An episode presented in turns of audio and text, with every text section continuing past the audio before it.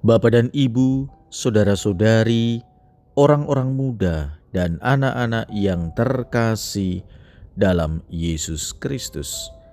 Selamat pagi, salam bahagia dan salam seroja untuk kita semua, berkah dalam.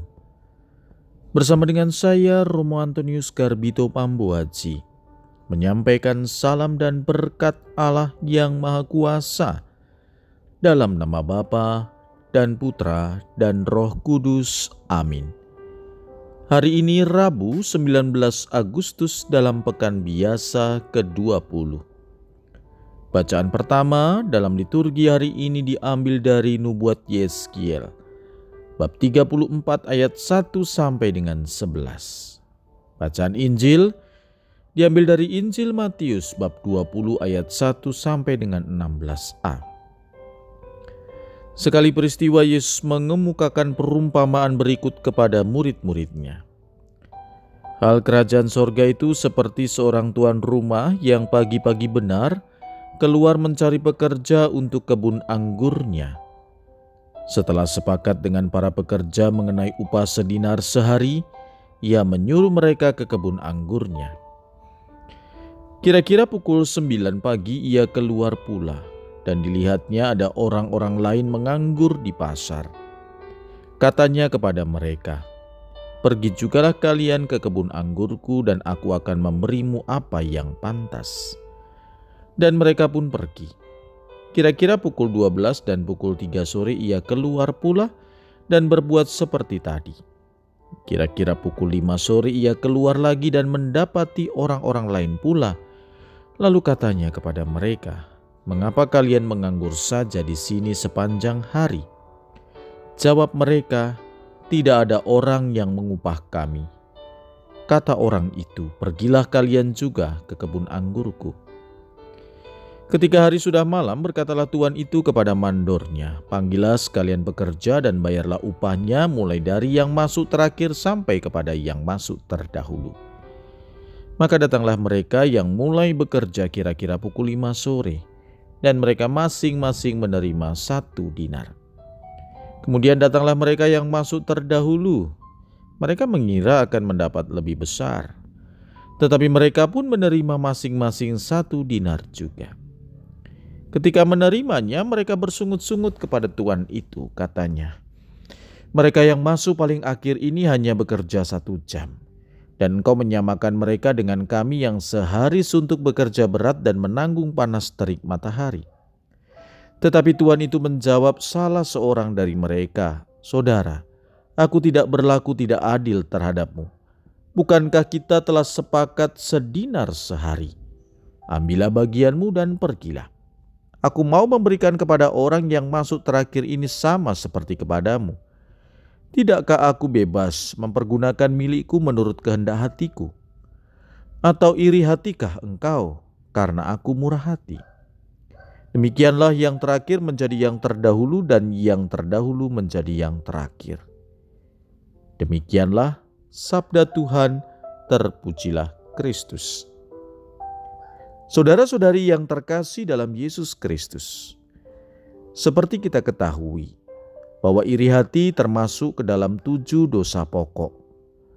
Hal ini merupakan masalah mendasar yang dapat menciptakan kesulitan dalam hidup kita. Perumpamaan Yesus kali ini mengusik rasa keadilan kita.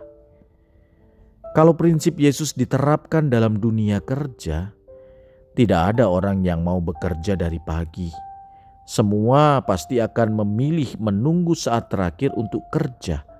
Toh semua dapat upah yang sama. Ini ukuran dunia. Lalu apa maksud Yesus? Mari kita lihat konteks atau latar belakang kisah ini.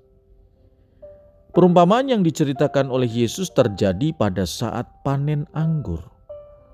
Buah anggur harus cepat dipetik dan diperas menjadi air anggur karena jika terlambat, buah itu akan terlalu matang dan mutu minuman anggurnya menjadi tidak bagus. Karena itu biasanya pemilik kebun anggur menambah tenaga pemetik buah anggur untuk mengejar target panen sehari itu. Para pekerja yang dipanggil awal sudah sepakat dengan upah sedinar sehari. Pekerja yang datang belakangan tahu bahwa mereka tidak berhak atas upah satu dinar. Mereka hanya berharap mendapat kemurahan hati dari sang pemilik kebun anggur. Perlu diketahui bahwa upah kerja sedinar merupakan upah standar pada waktu itu. Dengan upah dinar, buruh dan keluarganya dapat mencukupi kebutuhannya sehari. Saudara-saudari yang terkasih, dalam kehidupan kita sehari-hari sering kali sikap iri hati meliputi diri kita. Kecil ataupun besar. Hal itu akan memperburuk kehidupan kita bersama dengan sesama. Kita selalu diajak untuk lebih baik, lebih maju, lebih mampu daripada yang lain. Itu baik. Tetapi masalahnya kita tidak suka kalau kita disaingi. Keberhasilan orang lain merupakan kekalahan bagi kita. Ini yang sering kali kita anggap dan terjadi.